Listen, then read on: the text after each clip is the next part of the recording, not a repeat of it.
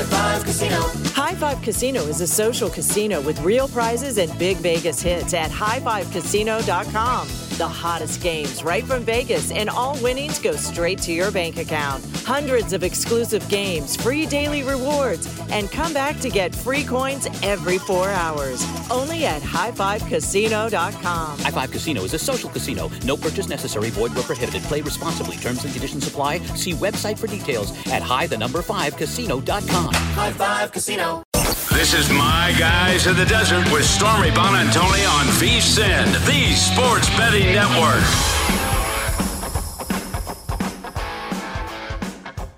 What a weekend it was in the football world. Over, I mean, I'm still stick sick to my stomach a little bit, sweating out some of those nail biters. But we'll get to a lot of that on the show as we welcome you into My Guys in the Desert. I'm Stormy Bond and Buonantony, live from Las Vegas at our Circa studio here, and we've got a lot to get to, covering, like I said, so many action-packed games over the weekend. So Jimmy Vaccaro down at the South Point is going to join us to give us the bookmaker's perspective. We'll also have Michael Lombardi on here, former NFL GM, host of the Lombardi line, to yell at me plenty while also breaking down a number of games and giving his pick for the Monday night football action ahead tonight.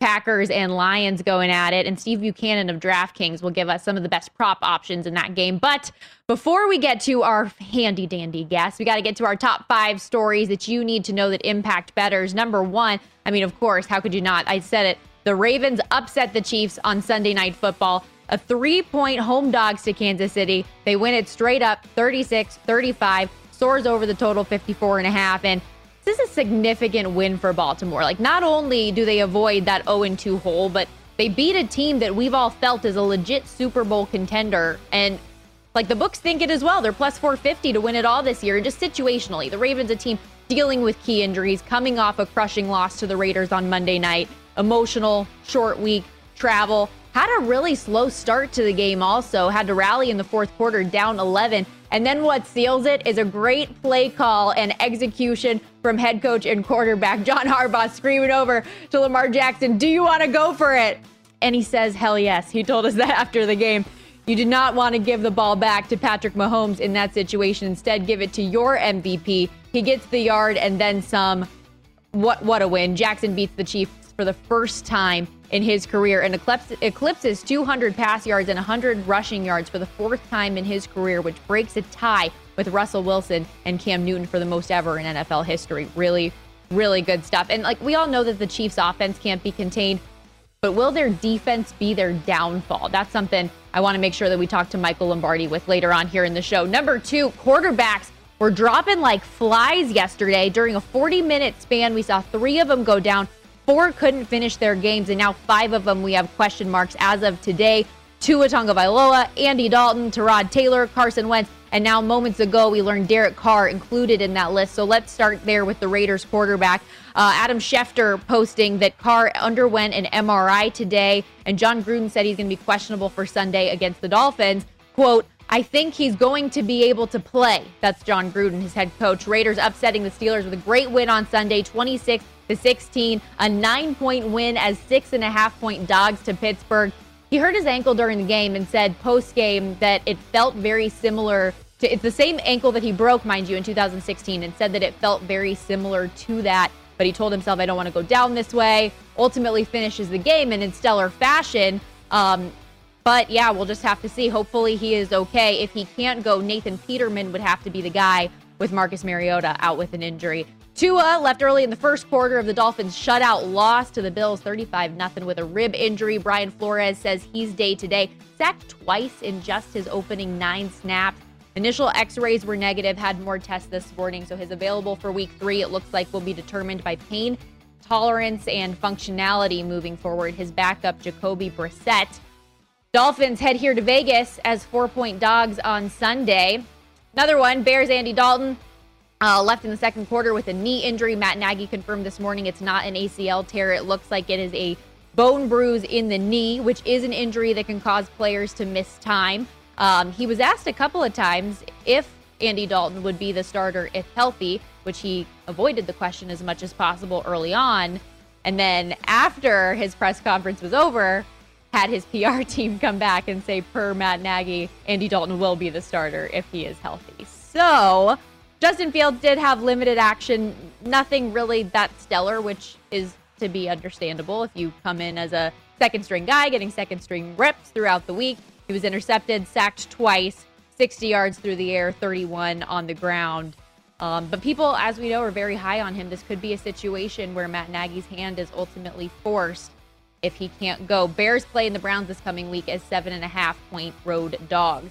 For Tyrod Taylor of the Texans, hamstring didn't play all the second half in the 31 to 21 loss to the Browns. And before he went out, he was doing great. 10 of 11, 125 yards, a passing touchdown, a rushing touchdown. The rushing TD is ultimately, though, what caused the injury. David Culley saying this morning he's getting an MRI and his status is day to day until they know more. Reports not looking particularly likely, though, that he'll be available Thursday night against the Panthers. Panthers laying seven and a half at BetMGM. Rookie Davis Mills, his backup, came in in relief. Um, also confirmed, though, from their coach that Deshaun Watson will not be active, still dealing through those accusations. And the last one here Colts quarterback Carson Wentz with an ankle left in the fourth quarter of their really tight loss to the Rams. An awkward hit from Aaron Donald. Ian Rapoport reported this morning that he sprained both of his ankles. I, you know, you don't hear that every day. But uh, tests will be done today to see the severity of his sprains. Frank Reich said it's too early to tell his availability for Sunday, so we'll keep you updated on all of these as we go. But Colts are plus five at the Tennessee Titans this weekend. Titans coming off that massive overtime upset against Seattle. Uh, but put this man in bubble wrap already. I, I feel terrible, but the biggest trend of his career has essentially been injuries. And now we just have to see how do these injuries impact the chain of events, right, that could happen. Nick Foles is always out there. Um, we said Deshaun Watson, Cam Newton unsigned. We'll have to see if they end up updating those odds. They're off the board right now at DraftKings for Cam Newton's next team. We'll have to see. Number three, this is crazy, okay? A BetMGM customer did a 16 leg parlay, $25 to win 726,959 bucks, has 15 right. All money line wagers on every single game that we saw uh, in the NFL from Thursday through Sunday night. And now all they're waiting for Lions plus The Lions, you that's what you need as your final leg of this mega parlay. But hey, maybe this person knows better than we do to be able to nail all of those. Wow, yeah, it's it's gonna be a rough one tonight. I I would imagine just because everybody's believing in Aaron Rodgers, the Packers in that bounce back spot. Rodgers 6 0 as a career starter following a loss under Matt LaFleur since 2019, and the Packers have won four straight against Detroit. I mean, how much are you hedging on this, right? Like everything you've got, you have to. Everything you have.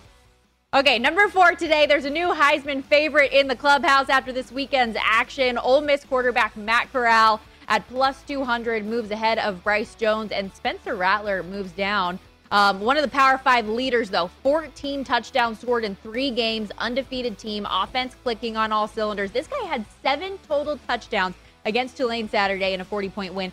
First player in NCAA history with three passing TDs and four rushing touchdowns in the same game. And he did it in three quarters.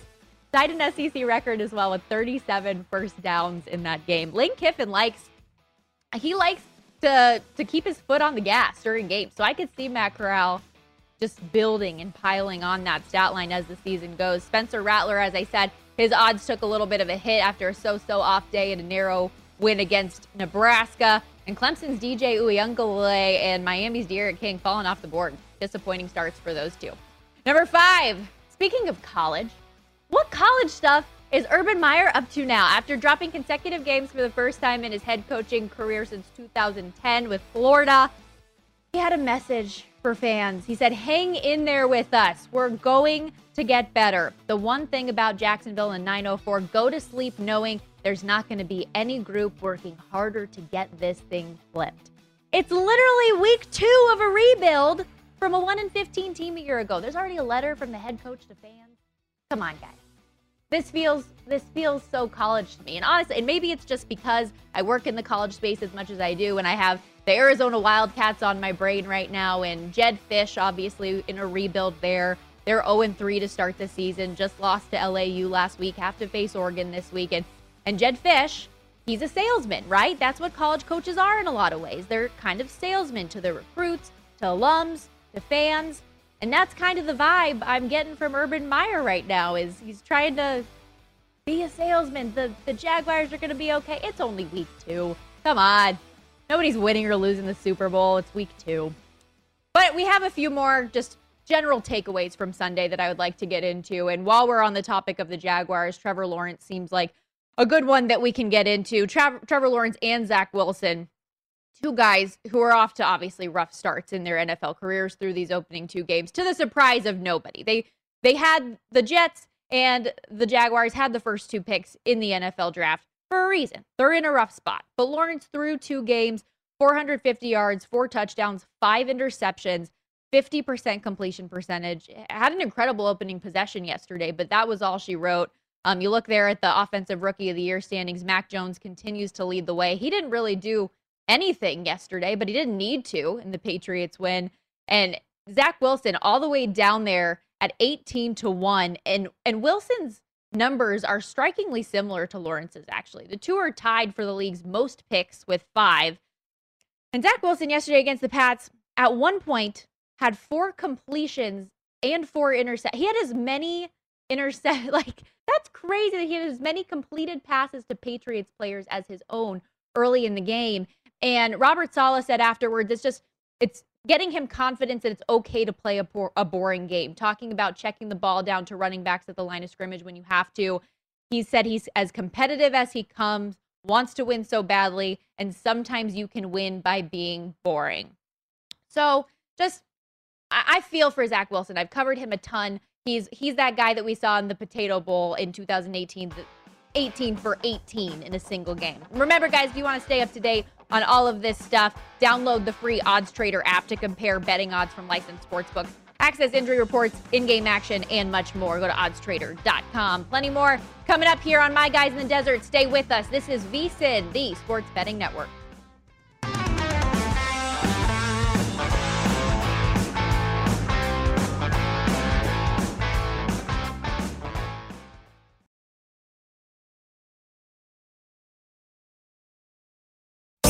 Listening to My Guys in the Desert with Stormy Buonantony on VSIN, the Sports Betting Network.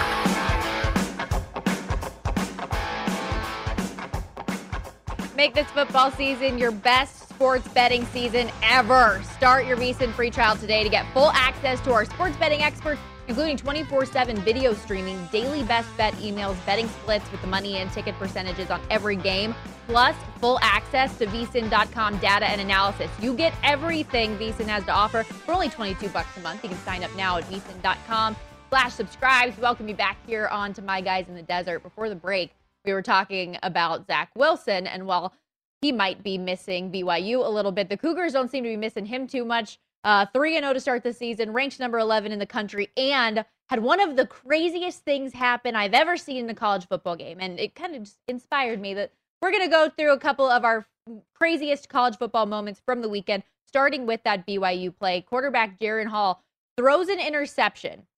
The interception starts to be run back, and Tyler Allgeier, their running back, hounds this guy down. Tomahawk punches the ball out of his hands, and Hall, who threw the intercep- interception, hops back on it. Just will, determination, gutsy play. Tyler Allgeier, by the way, the running back, was a, a former walk-on who's now turned into their feature back, top uh, top running back in that system. Also played linebacker for a little while while uh, in his like first or second year there with the Cougars. So he used some of those linebacking skills. It looked like easily one of the greatest plays that I've ever seen in person. Uh, another one that we saw, Oklahoma Oh my goodness. And the Oklahoma Nebraska rivalry featured maybe the most incredible interception I've seen, at least in recent memory. DJ Graham, ridiculous one handed catch inside the team's five yard line. I watched it back maybe 20 times and again a couple more times yesterday. And the funny part is, Lincoln Riley said after the game, he almost challenged the play because it was fourth and 18. So if he didn't catch it, they would have had better field position. Sooners still got the win, so no worries. But uh, Oh, goodness. Can you imagine? And the last one USC quarterback Kedon Slovis gets hurt on Sunday, but instead of that situation turning from bad to worse, Jackson Dart was throwing darts. He's taken the country by storm, led the way to a dominant Spartans win over, over Washington State, and set a new program record in the process 391 yards, the most ever by a Trojan quarterback in his debut. He didn't even start the game. Uh, update on Slovis, though, he hurt his neck. X rays come back negative. So after a performance like that, might see a little quarterback battle on our hands for the interim head coach to figure out. We shall see. Turning gears, though, from college football back to the NFL after such a busy Sunday. Time now to bring in Jimmy Vaccaro over at the South Point, who runs the books over there. And Jimmy, it was such a hectic day yesterday and an even more hectic night. So let's start there. How did you guys make out on the Sunday night game? Because looking at the splits, I'm sure you guys were crossing your fingers the entire time for the Ravens to handle business, and they did. Well, first of all, young ladies, good to see you again. And yes, it was a real good weekend, uh, uh, Saturday and Sunday for the uh, book here. So I would suggest that that was probably the answer everywhere in town, only because it seems like there's always a pile up on certain games, and uh, it it wound up being what I would consider uh, above average game. There wasn't like many big, big, huge decisions, but decisions that we needed, we simply have gotten there. Uh, the biggest decision on Saturday was actually the Penn State Auburn game. They couldn't stop betting Auburn here. They kept taking. We opened at six. We closed the game at four. But each time we take a relatively big bet on the uh, on the dog uh, with the with the plus there, uh, then that same amount of money was bet on the money line also with Auburn. So you talk about a game that was just simply, you know, straight bets or whatever. It was our best bet was having uh, Penn State win, and obviously you saw the ending of that game too. And and Sunday, very simple. Um, our, our worst game was the the Saint game. The best game for us was the 49er game. We just couldn't stop at all to have them, uh, you know, uh, bet bet on the 49ers there. So that was good. And actually, now what we're seeing right now is like simply a carryover. We don't need the Packers and over. We'd probably give around 25% of our win that we accumulated on Saturday and Sunday. So, uh, you know, we're just going to be rooting for anything than the than the Packers and over. Oh yeah, both of them, right? Because that's what I was gonna say. I feel like all of the money's got to be coming in on the Packers tonight. The Lions, yeah, just I mean, no love for those guys, right? It's tough. No, there is, but you know what? Uh, you know, from our side of the counter, I try to explain things to people at, at, times like it's not what it appears to be, and sometimes it's bigger than it appears to be. Also, remember, let's go back to Thursday night uh, when uh, the game ended, like basically what the one point was. From that particular point, you know, both sides of the, any teaser bet that we taken it goes right to the next uh, next big game because here we have no matter who you bet on Thursday with your teaser money, it's carrying over. And uh, believe me, it's all carrying over tonight into the Packer game also. So we usually have to try to knock down one of those marquee teaser games, but like they went right through, and not that they were uh, you know a big decision because the point spreads were so high, but like uh, trust me, beside the 11, 11 and a half, we're booking straight up. We'd still like to see uh, you know, the Packers lose the game, and we could scoop up that teaser money. Yeah, no question. And I mean, we talked about it last week when you were on the show. There wasn't really an adjustment despite Aaron Rodgers having such a brutal day last week that there's still understandably belief in in him and in in the Packers and that's why you had to make that double digit spread what it was. I've seen it some places all the way up to 12, not going down but but getting higher for the Packers because so much money is coming in on them. Um, there were also what? go ahead.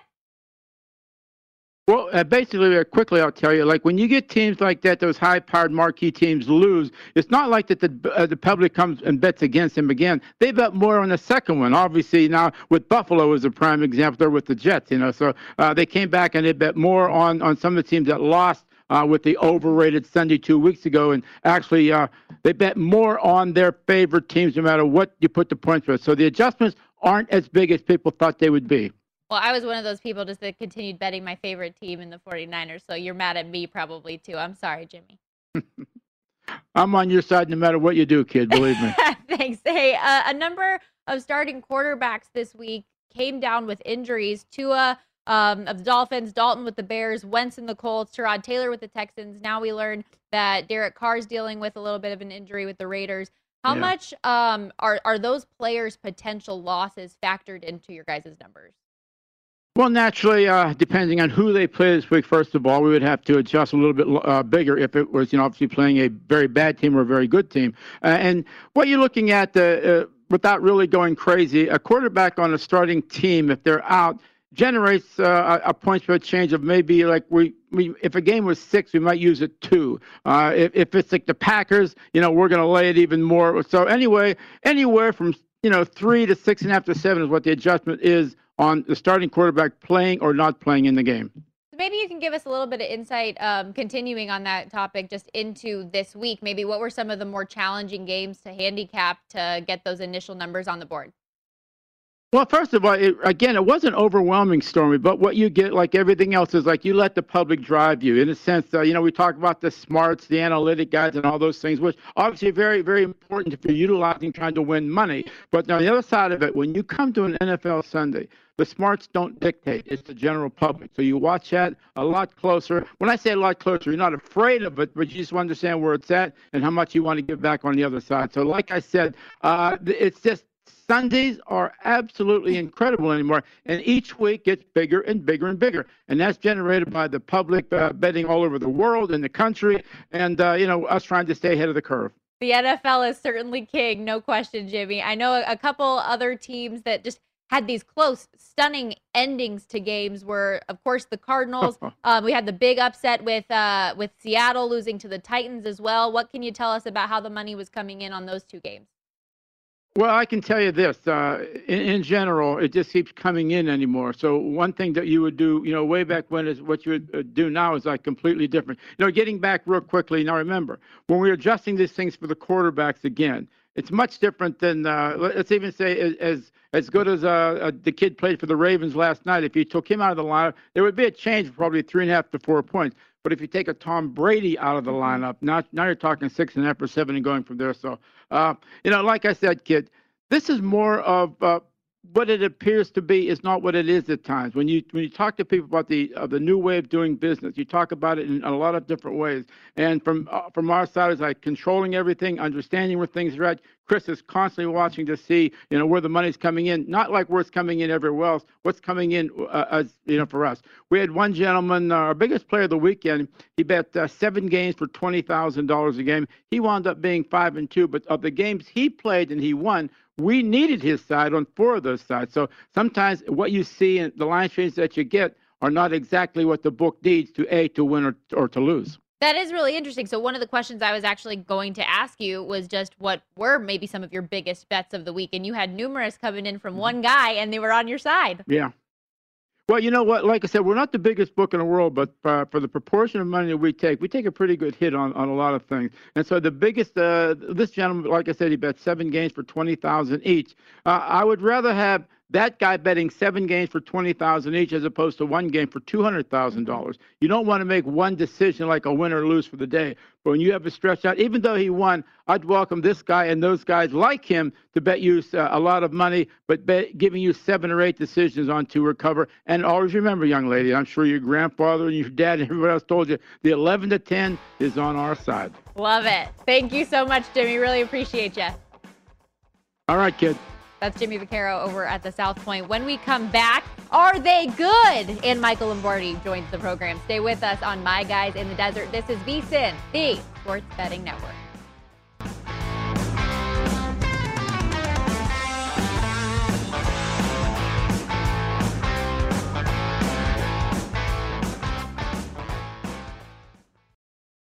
This is My Guys in the Desert with Stormy Buonantony on VSIN, the Sports Betting Network.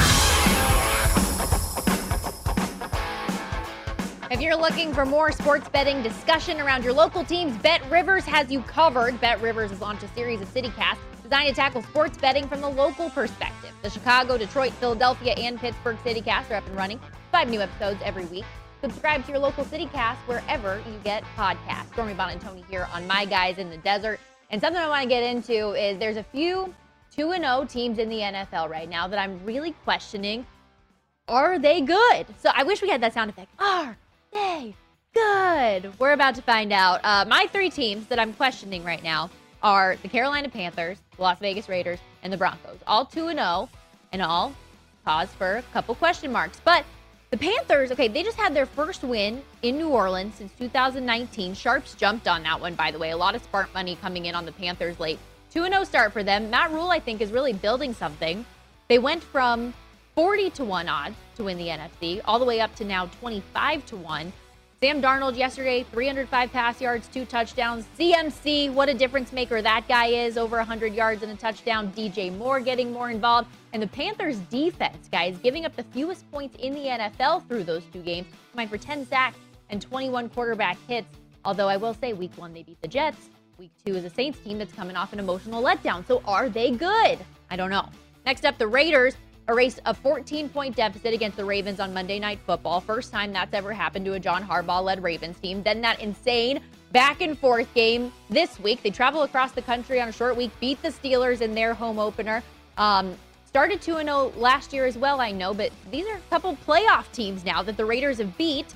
And the defense gives a real reason to be excited. Their odds to 18 to 1 now, up from 40 to 1. Still the worst odds, though, to, to win the division. But that defense through two games, contacting the quarterback on 31% of dropbacks, the highest rate in the NFL after ranking 29th in that a year ago. And then the Broncos uh, just beat the Jaguars.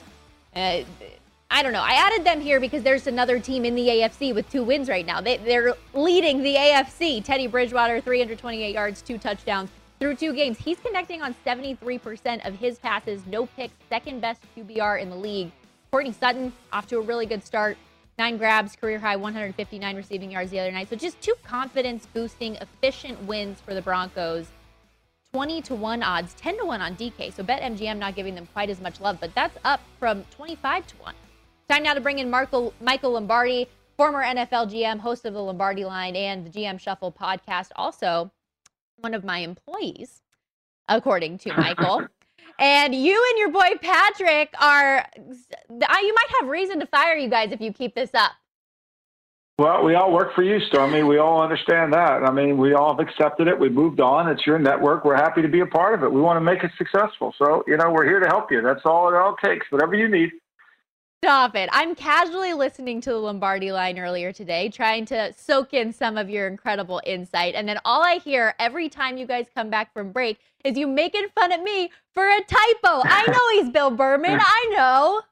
Come on. Uh, you two have to work it out. You two have to work it out. I can only, you know, I mean, I, I mean, he was very upset. I, I you know, I try to calm him down, but you know, I try to introduce you both on Twitter. Hopefully, you can work it out with them, and we'll go from there. I hope. We'll, I we'll hope. Take it from there. I hope we can work it out. I'll try to be. I'll try to be a grown up and, and handle it. Bergman, hey. Bergman is yeah. Bergman's doing good. He's he's happy to hear. It. oh, it's the worst. Hey, what do you think though of those teams I mentioned between the Panthers, Raiders, and Broncos? Maybe who's the most legit? I know you might be a little biased though with some familial ties.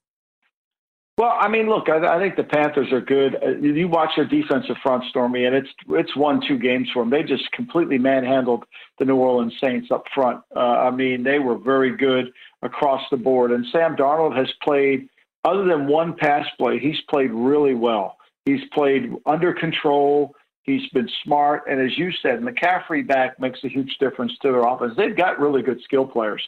Yeah. Their offensive lines played well in two games, so I, I like when anytime a defensive line dominates a game, I don't think you have to look further. And look, the Raiders have taken advantage of really, you know, the Pittsburgh Steelers offensive line went into Buffalo, played well. They didn't play well yesterday against the Raiders. The Raiders defensive front kind of controlled the game. I thought Big Ben looked like he was 50 years old in the game. I didn't think he moved very well, you know, and I, I was a little concerned about him after week one. And then yesterday, watching him, you know, I'm not sure he's going to be able to look good in December when it's really going to matter. But the Raiders took advantage of it. You know, without Devin Bush and then they lose TJ Watt in the game. I think Derek Carr, after two weeks, is a conversation for the MVP of the league. He's thrown the ball really well. He's made all the throws. He's been, you know, and the one thing the Raiders can do now is they can get points. They'll put points on the board. They can score.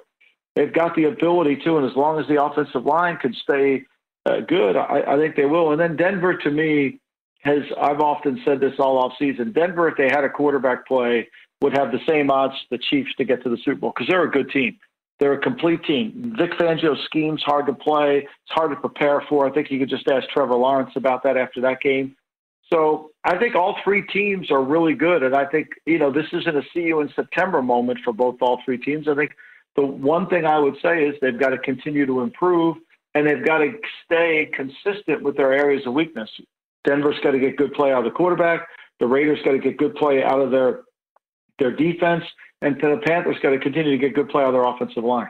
One thing I want to follow up with you there on uh, the Raiders' Derek Carr. Jon Gruden said after the game, similarly, that he hopes that Carr finally starts getting some of the recognition that he's deserved. And then he had a little bit of an ankle injury during the game. He said after the game, he, it felt similar to when he broke it in 2018, but he pushed through and was okay. And then we found out today that he might be questionable for Sunday. Gruden thinks that he will play, but if this guy is able to stay healthy, you think he's a legit MVP candidate. I think that's worth noting. You know, but based on the first two weeks of the season, I mean, you know, it's way too early, and you've Yeah. got to continue to play well. That's what you got to do, Michael. You're way too early rankings. Yeah, I mean, I think he's played really well, and they've protected him. He's made throws. I mean, you know, they're fortunate that the, the I, I think I think Baltimore made some huge mistakes in that game, but that's what happens in all these games. Teams make mistakes, and the Raiders capitalized on it. a number of starting quarterbacks went down yesterday too. Tua, Andy Dalton, Tyrod Taylor, Carson Wentz. Curious your thoughts on which injury might have the biggest consequence to their team the next month of the season. Well, I, you know, Tua's injury is interesting. You know, it comes back. It's it's it's not broken, although he looked like he was in severe pain. I mean, Brissett went in the game. I'm watching it now, and, and he did not play well. He kind of looked like he didn't get enough reps for the week. Kind of was rusty. Uh, so you know, if he, I think if Brian Flores knows Tua is questionable, I think you'll see Brissett in, in Las Vegas next weekend. I mean, Carson Wentz is frustrating as hell. I mean, here's a guy who turns the ball over too much. He's got durability issues. And I've defended him for years. I mean, in Philadelphia, they want to run him out of town all the time. They they even monitor his play when he's not playing for them. That's how much they dislike him as a person. And so, you know, but his demeanor and his inability to really make plays when he's moving around, he makes a he for a smart guy, he makes a lot of dumb plays. And that's concerning his bettors. I don't know how you can trust him. And I think that, you know, he's disappointing in the first two weeks without a doubt. Well, before we get to your Monday night play, obviously Packers Lions playing tonight. Um, what just your general final takeaways from Sunday? Some other things that really stood out to you. I thought the officiating was really bad on Sunday. I, I mean, I thought Russell Wilson was a safety. I thought Julio Jones had a touchdown. I mean, that's the Seattle game. John Hussey, I thought it was really bad. You know, and I think you could see through the through the league. Look, I, I think we're in September. We're still in the preseason. The Kansas City Chiefs didn't really didn't put a team away. They're up by 11 going in the fourth quarter.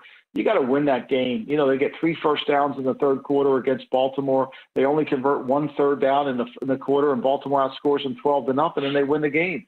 So, you know, uh, I, I think Kansas City. I think I think the two things that jump out. Tampa's defense is not very good right now because they can't rush the passer like they did last year and the Chiefs defense is really bad. They're they're they were poor against Cleveland. They found a way to make a few plays, and if their offense doesn't continue to score, and they have a quarter where they don't score, it's problematic. Yeah, the Chiefs shouldn't have to score. Like it's great that they can, but they shouldn't have to score 30 points in order to be competitive in a game because their defense can't hold up. Tonight, uh, Michael Lombardi, Lions at the Packers. Packers laying anywhere from 11 to 12, um, depending on where you got it at. What's your play on this one? It seems like everybody's all in on Aaron Rodgers and the Packers having a bounce back tonight. You know, I, I think it's always hard to beat a team by that many points. I think the one thing Detroit proved us in Week One was they can they can uh, get a lot of yards and, and, and backdoor cover. I mean, they did it to the 49ers last Mhm. week. Uh, I'm not in love with Detroit. I think it's one of the slowest defenses in all of football. Uh, I think far. I, I think Rodgers will have a really Favre-like day today. I think he'll throw it. These corners, they have two. Their two backup corners are college free agents uh, this year in 2021. So this is not a talented Detroit secondary, and they don't have great rushers. I expect Rodgers to have a good day. I just worry about a backdoor cover at 11. Goff was good last week when the pressure wasn't on him and he could throw it and make plays. But this Detroit team is not very talented. It's not. Houston's a more talented team than Detroit. Yeah, I hear you, Michael, especially with the way we saw Jared Goff and those garbage time touchdowns create that backdoor cover late last week, like you said, against the 49ers. Thanks, Michael. I'll try to work it out with Bill. Thanks, Stephanie. I'll see what we can do. Thank you, and I appreciate you having me. I really appreciate you having me. Thank you. Thank you. Talk to you later, Michael. It's Michael Lombardi of the Lombardi line. When we come back, my star performers of the week and Steve Buchanan of DraftKings. Keep it locked right here on My Guys in the Desert.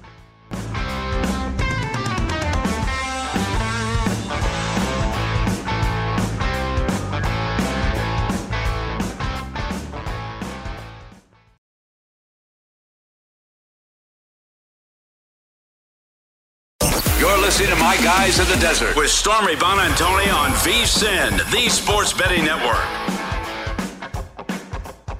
Make sure you download the free oddstrader.com app to compare betting odds from licensed sports books. You can access injury reports, in game action, and much more. Make sure you go to oddstrader.com. Stormy Buonantony here on My Guys in the Desert. Had a couple news items that came in while we were in commercial break. Sports Talk 790 reported, uh, Aaron Wilson reported that the Texans quarterback Tyrod Taylor could miss up to four games with that hamstring that we told you about earlier um, occurred on that touchdown during the Browns game. The next four games for them, by the way, Panthers on Thursday Night Football this week, then at the Bills, Patriots visit the Texans, and then at the Colts. Something to keep an eye on. Their backup quarterback, Davis Mills, came in for a little while the other day. Another news item Zach Ertz, his status for the Eagles uh, this week three showdown against their rival, the Dallas Cowboys, is in question. Ertz tested positive for COVID 19, according to NFL Network's Tom Pelissero.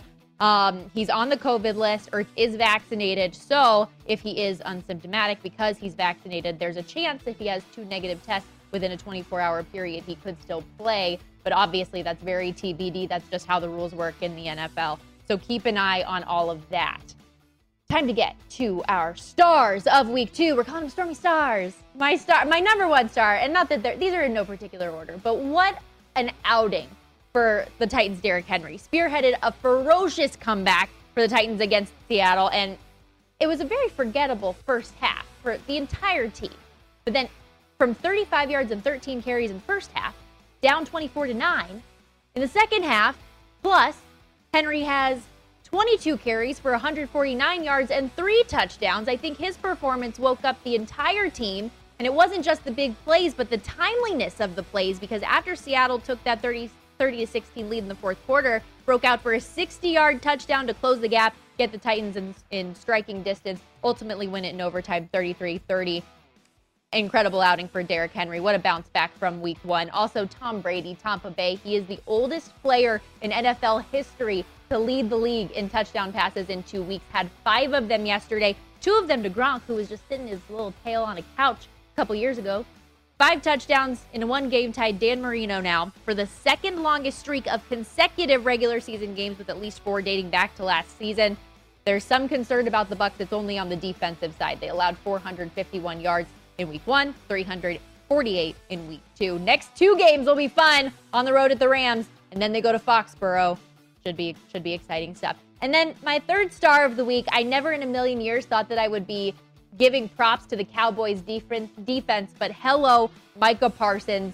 Uh, Cowboys forced to play without DeMarcus Lawrence, who had a broken foot at practice this week, also without Randy Gregory. He switches positions from inside linebacker to off the edge in just his second career game and delivered consistent pressure all day. First career sack, two tackles, eight pressures. Cowboys win. Defense came up huge, and uh, they won the game scoring just 20 points. They had lost 17 straight when held under 30 points before that. Heck of a day.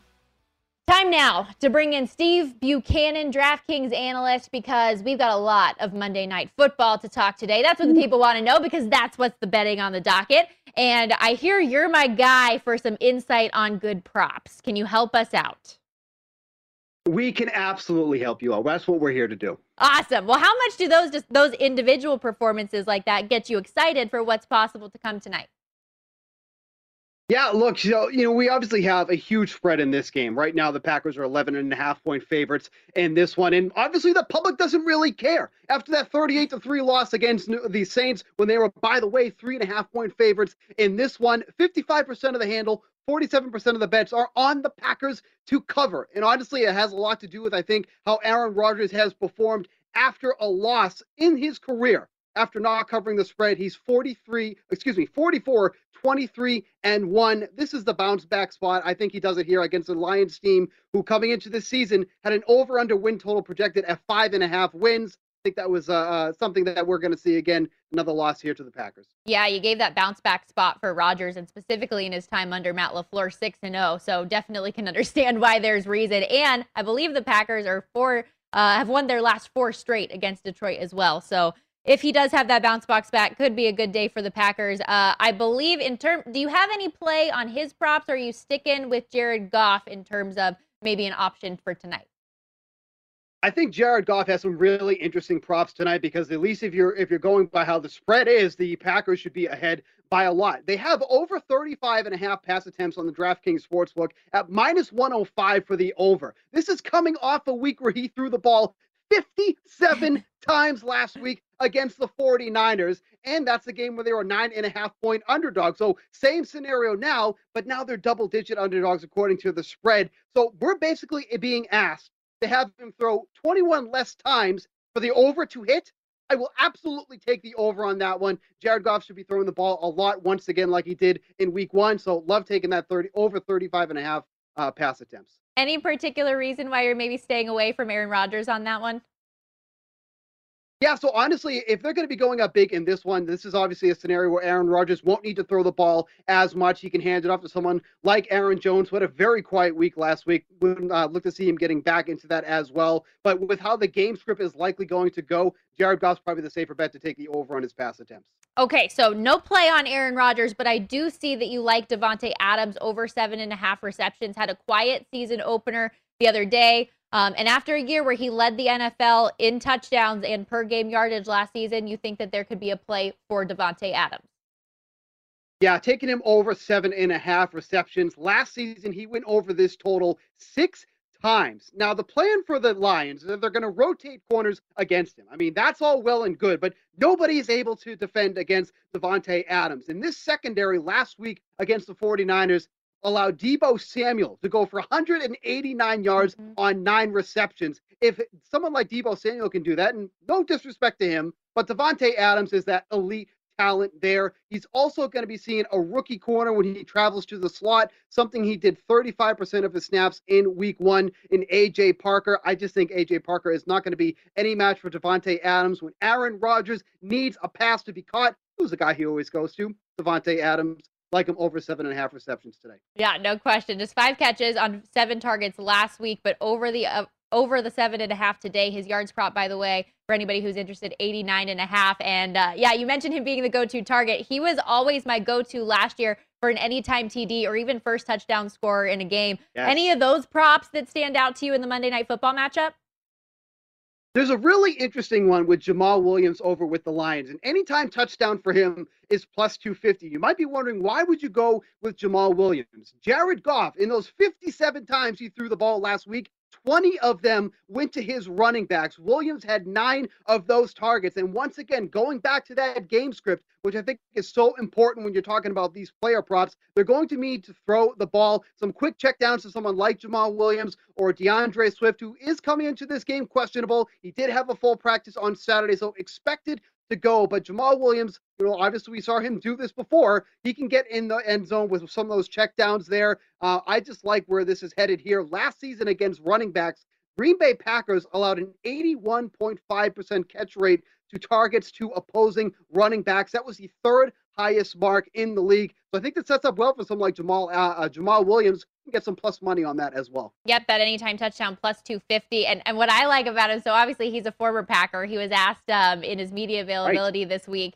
if he would want to do a Lambeau leap if he were to get in the end zone. And he said, like, I hope I score one so that I can find some Lions fans and do so. Like that, how cool would that be? That it would be cool. It wouldn't be cool for Packers fans, but it'd be no. cool for Williams for himself. Yeah, he kind of joked too that it was like an ex girlfriend, like going to visit an ex girlfriend. Good stuff. Um, Absolutely. So okay, last last chance though. Anything else that you think that fans should be aware of going into this Monday Night Football matchup? All eyes are going to be on Packers Lions tonight. What do we need to know? Yeah, one thing I think is, is worth taking a look at is the over 55 and a half receiving yards for TJ Hockenson. Jared Goff was going to him a lot in week one, and it's not a great matchup for him. The Packers have been a tough team against opposing tight ends. Last season, uh, uh, uh held them to an average of 42 and a half yards per game, but Hockenson ran a route on 80% of his snaps last week, averaged 12.1 yards per reception when the ball got into his hands. He already seems like that's going to be the guy Jared Goff is going to go to. Once again, massive underdogs in this one. They're going to have to throw the ball a lot. So someone like TJ Hockenson, who really is one of those guys like like a Kyle Pitts, like a uh, Travis Kelce, who can just rumble down the field when he has the ball. Over 55 and a half just feels like a little bit too low. So like the over on that one as well. We're liking all the overs. This is awesome. Thank you so much, Steve. I appreciate you coming on. We'll have to do this more, okay? Appreciate it. Thanks so much. Thank you. That's Steve Buchanan, DraftKings analyst, and great stuff there. So make sure, once again, just to recap some of those final picks Jared Goff over 35 and a half pass attempts. He has TJ Hockenson, over 55 and a half receiving yards. Davante Adams over seven and a half receptions, and Jamaal Williams anytime TD getting that plus money. One of my picks tonight is I like the under on this. I'm kind of not sure how I feel about it right now. I bet it though. Rolling with the under, people. Monday Night Football. Packers favored by 11 and a half. Um, going to be a fun one tonight on Monday Night Football. Coming up, Rush Hour, Danny Burke on the other side. This is VSIN, the Sports Betting Network.